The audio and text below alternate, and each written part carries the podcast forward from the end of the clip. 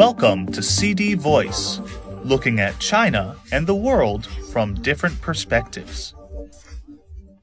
As athletes are busy making last minute preparations to compete in the Chengdu FISU World University Games, which officially begin on Friday, the public competition to get seats to watch the Games has long been underway.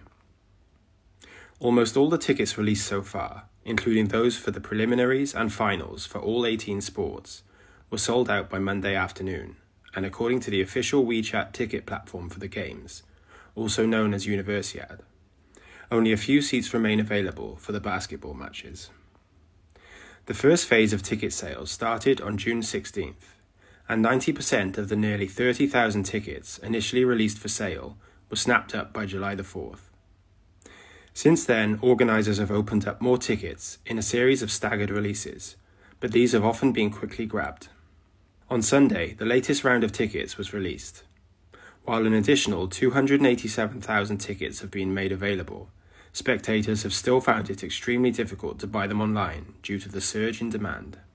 Many people have said they waited by their phones for the exact time ticket sales would start to be sold online, but still didn't manage to buy any because others were faster at picking seats and making payments.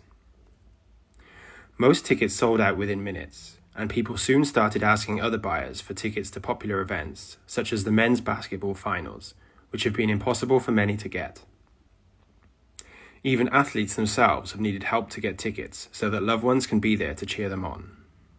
Gao Yuwei, a member of China's women's rowing team at the Chengdu Games, was forced to ask around on social media for tickets to a preliminary match on August the 4th, in which she is participating, so that her parents can see her in action. I was shocked that the tickets sold out within minutes.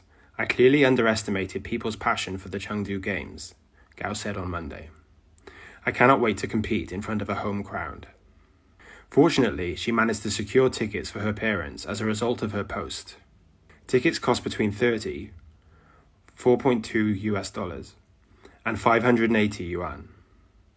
Places for wheelchair users are available at all venues, and when they book online, buyers receive a reminder asking them not to book seats reserved for wheelchair users and leave them for those who actually need them. The Chengdu Games will be the first large international sporting event to take place in China since it adjusted its COVID 19 response mechanism in January, and will be a focus of attention at home and abroad. Targeted at younger athletes, the Games not only allow competitors from around the world to hone their abilities, but also serve as a platform for communication, interaction, and expanding international perspectives, said Wang Jiayi, Vice Minister of Education and Deputy Director of the Organizing Committee of the Chengdu Games.